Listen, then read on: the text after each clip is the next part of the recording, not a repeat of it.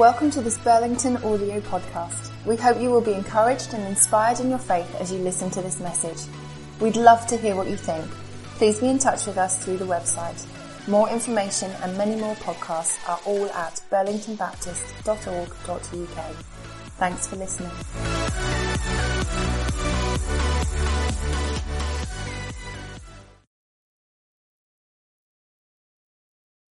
Thank you very much indeed. It's nice to hear Acts chapter 2 spoken in Shakespearean.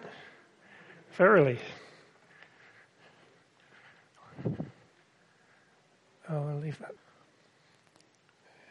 Father, I would ask in the name of Jesus that you would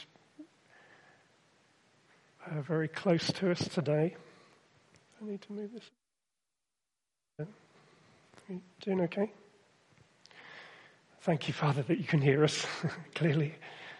We'd ask that you would be very close to us today. I pray that you would fill us with the Holy Spirit, be we those who speak or those who listen, uh, and that you would protect us uh, and all, all those members of the church who are here or not here today, all around us, guard us fill us, anoint us, and use it. Any more adjustment needed to this? Sorry? Yeah. Okay? Recently to me. Remind me, what was it called? Have a think about it. And don't worry, you kindly sent me the link and then I forgot it. Not a subject necessarily that we would think uh, too much about, uh, I guess. Who thinks that God has ever spoken to them in a dream the time? This is really a four week series, but condensed into a few minutes. Do you have to be fully asleep to dream? Is there a difference between dreams and visions? Both are talked about in the scriptures, aren't they? See, I'm not giving any answers today, I'm just giving questions. Why do you think God sometimes chooses to speak to us through dreams? Interesting. How should we go? How should we approach the interpretation of dreams? It's quite crucial. Who would you go to for help or confirmation of the interpretation of your dreams? I'm just throwing these out really. Are they foolproof? Are they always from God?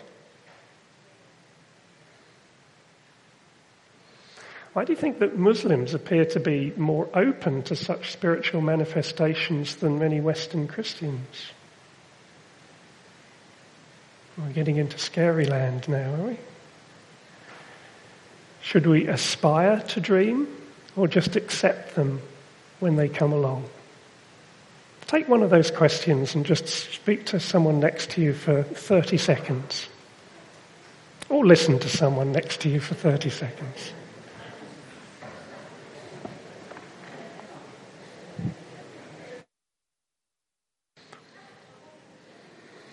Super. So you've sorted out your, the theology of dreams. Wonderful.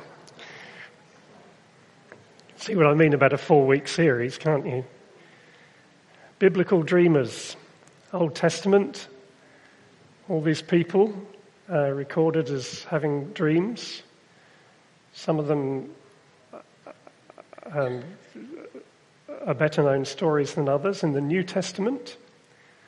These people had dreams, and as we've just had read to us in Acts chapter 2, uh, Peter quoting from Joel, prophet in the Old Testament, talked of uh, when the Holy Spirit comes that uh, sons and daughters will prophesy, young men will see visions, and old men will dream dreams. So maybe there is a difference between visions and dreams. And just with reference to what I said about uh, the Islamic community, you may be aware that there's even websites dedicated to something that's been happening a lot in recent years, which is that Jesus has appeared as a man in white to hundreds of Muslims uh, to, uh, t- to reveal himself to them. If you like, based on Luke chapter 9, if you remember Transfiguration, he was praying, his appearance changed, his clothes became as bright as a flash of lightning. And these days, in dreams and visions, Jesus is appearing to hundreds of Muslims as the man in white. It's quite a legitimate question to ask to a God fearing um, uh, Muslim Have you seen the man in white?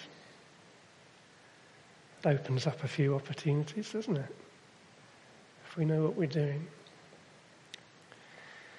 Dreams. Having clearly become a Christian when I was eight years old, it wasn't very long, probably a year or two, before I began to daydream repeatedly about going to faraway lands and telling people about Jesus. The dream always involved me speaking from a stage or a platform. I would have this dream so regularly that the images, even the details and the colours, became well established in my mind's eye.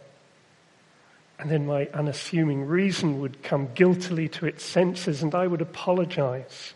I'm sorry, Lord, I would say. I'm dreaming dreams that are far too big for me. I'm just your servant. And with that, I would bashfully push away the dream until it would stir up inside me again on another day. And in recent years, I've told this story to people in many nations and cultures all over the world. And I conclude by telling my audience that God actually responded to the dream rather than to the apology. So in 2009, I told this story in Atiak, small rural town in northern Uganda. I was leading a team of UK volunteers that had journeyed there to learn about the water and sanitation programs that were supported by my employer, Samaritan's Purse. We visited the Connect Africa resource centres or CARC centres in northern Uganda, one of which is situated in the mainly Acholi village of Atiak, just 20 kilometres south of the South Sudanese border. Atiak is a small town made world famous by two massacres, one in 1995 and another a decade later, when the Lord's Resistance Army, the LRA, attacked and killed an unknown number of its adults and children. Local people told us they showed no mercy. They torched the houses, they raped and butchered. We heard stories of how children had been rounded up and, and forced to eat the chopped up remains of their headmaster before being killed, and the parents told that if they took the bodies for burial, they too would be murdered. Consequently, the rotting remains of their children lay down the road at the school for months. Ours was a team of 12. The 10 guys slept on low cots in one room, and two women were in a separate room, and many of the locals slept in other corners of the primitive CARC centre. Though the shooting stars were magnificent, they didn't light the path to the EcoSan toilets, which were quite a trek away at the back of the centre. Connect Africa worked through the local pastors and churches to encourage a holistic style of ministry or service into each community uh, in which they have a presence. Simple clean water and sanitation technology are as much a part of their Christian witness as preaching, teaching, and healing the sick. All these aspects of the kingdom of God nestle comfortably alongside one another in their work without conflict or debate.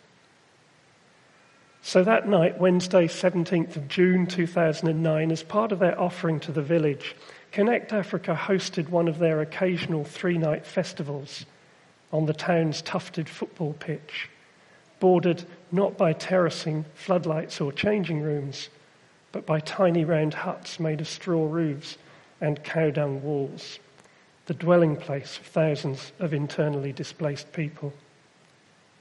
An area the size of a five-a-side pitch was roped off in front of the stage, which unfolded out of an old truck, PA speakers, lights and all. The local believers were invited inside the ropes where they spent two hours worshipping, dancing, and let's be honest, drawing a crowd. That night, the crowd, attracted by their worship, reportedly numbered around 3,000. Unexpectedly, it was then that the CARC director quite casually asked us foreigners to lead the evening's festivities just because we were there. My team looked at me wide eyed. Just before leaving the UK, one by one, they talked openly and vulnerably with one another about the heavy blows that life had recently dealt them. They shared about how tender they were feeling at this particular time in their lives even to the point of being unsure as to whether they should come on the trip or not. And they confessed how much they lacked confidence, even over the relatively simple practical task of the team, which was ostensibly merely to observe the water and sanitation programs to which Samaritan's Purse was committed in Uganda. And here I was, giving them about 15 minutes preparation to lead a whole evening of power evangelism in front of an audience of 3,000 traumatized people, none of whom spoke English. Carl had a guitar which he brought on the trip for team devotionals, and I knew that Tom used to preach. Well, guys, I asked, are you up for it? Carl was happy to lead worship, but Tom said no to preaching. I'm sorry, mate, he said with a strain of defeat all over his face. You know, I used to do that sort of thing, but since my wife was unfaithful and left me, life has fallen apart for me. I left all that sort of ministry thing behind years ago. That's why I've got my head down uh, just making money these days. I'm sorry, mate, but I just can't help you tonight. Now, I'm not a pushy guy. 99% of the time, I would have accepted that answer without question. And yet that evening, something prompted me to ask again. Again, Tom said no. So I said, okay, Tom, no worries. But after Carl has done his stuff, I'm going to tell a story. And then I'm going to turn to you where you're standing in the shadows at the edge of the stage. And I'm going to simply ask you, Tom, yes, or Tom, no. If you say yes, the stage is yours. If you say no, no, I carry on preaching, and no one will have any idea what that snippet of conversation was about. In response, Tom just had time to shrug his shoulders at me, and with interpreter in tow, we were hustled into position. It was time to start.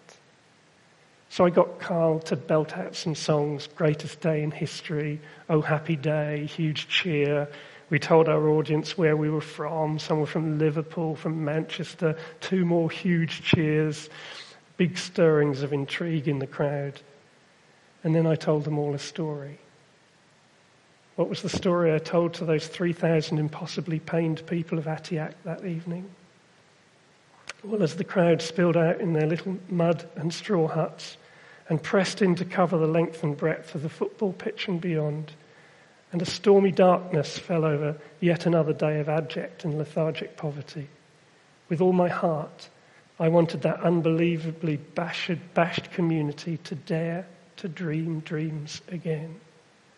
So I simply told them the story of my guilt ridden and repeated childhood dream, the one about me crossing cultures and standing on a stage to share the love of Jesus with crowds of people, and how as a lad I kept repenting and how God had heard the dream and not the apology. And as I testified, and as I looked down on that frail, portable stage and out into the swollen crowd, slowly an incredible, spine shivering realization dawned on me. I'd been here before. It was here. this was it. This was absolutely it. This was the stage. This was the crowd. This was the setting. This was the event. This was the very place I used to see in my dreams in 1963. I had actually seen Atiak, northern Uganda, and this rickety little platform 46 years previously. Amazing. But I had no time to get too emotional about this extraordinary and supernatural revelation. After all, there were 3,000 people staring at me and waiting for the rest of the meeting. So I finished my story and I turned to gaze my gaze to the edge of the stage, and in a quiet voice, I simply asked Tom yes or Tom no. Yes, said Tom, and jumped forward to take the microphone from me loving nothing better than to help equip and restore people, especially those who have been defeated by disappointments. I was delighted. And do you know what? I don't think I've ever heard anyone preach as powerfully as Tom did that night in Atiak. Hundreds of people asked to receive Christ that evening. Many were healed and delivered from ugly demons that manifested themselves through the writhing bodies on the ground. And my team the vast majority of whom had never previously witnessed demonic manifestations or been involved in deliverance, certainly not in the way they were happening that night, just had to get on with it. Whatever conclusions their carefully analyzed theological viewpoints might have led them to believe up till that point in their lives, they knew that there, writhing and screaming before them, was a massive spiritual need. And right there and then, it was going to have to be Jesus or bust. The training I gave to my team on deliverance ministry that night was restricted to one line instructions yelled out to team members' ears over the commotion as they laid hands on people and prayed. So ugly was the manifestation of one of the demons that one team member physically took a large step backwards in shock landed on my foot. I pushed him forward again, shouting to him above the din, Ian, if you've ever believed in the name of Jesus, then believe in it now. And in he went again for more. It was an open heaven, quite extraordinary. And after the main event, the evening was scheduled to end quite late with the showing of the Jesus film. We were told that sometimes in this setting, whole families would stay until four in the morning watching film after film. And that night, a huge rainstorm ended the film show early, and the track back to the Carc Centre with its EcoSan toilet was paved with puddles. I walked home slowly with Tom, a small torch guiding our way through the pitch black to the concrete floor, which was to be our bed for the night. We were almost silent. I remember saying only one thing Tom, well done, mate. That took a different sort of faith than you needed for the preaching you used to do when you were young, didn't it? Tom didn't say a word, just shrugged once more, nodded in almost rueful agreement. He knew exactly what I meant. Another man was on the road to restoration. The following morning, an extraordinarily vivid rainbow arced over the horizon its ends pressed down into fields of sodden maize. It surrounded us, it dwarfed us, it mesmerized us. It seemed that this particular rainbow just would not fade. We packed our vehicle and left the village, and as the bus carefully dipped and splashed its way through deep red puddles of African mud, I stared quietly out of the window. Just how did the miraculous evening uh, events of last night actually happen. My repeated boyhood dream had quite literally and specifically been played out before my, my eyes with 3,000 people looking on. Why now? Why here? And yet again, I was forced to reflect on the overwhelming faithfulness and spectacular promises of God and how, despite my limited abilities, my questionable confidence, and the sheer harmlessness and normality of my life, He had steered me to so many places, introduced me to such extraordinary people, and done such magnificent things for me. whatever the boundaries, borders, and limits I had set up for myself, God had pushed me through them all. Do you know, I, I love the Word of God. And I love nothing more than God speaking to me specifically and by the Holy Spirit through the scriptures, the Word of God. There's such an anchor about it.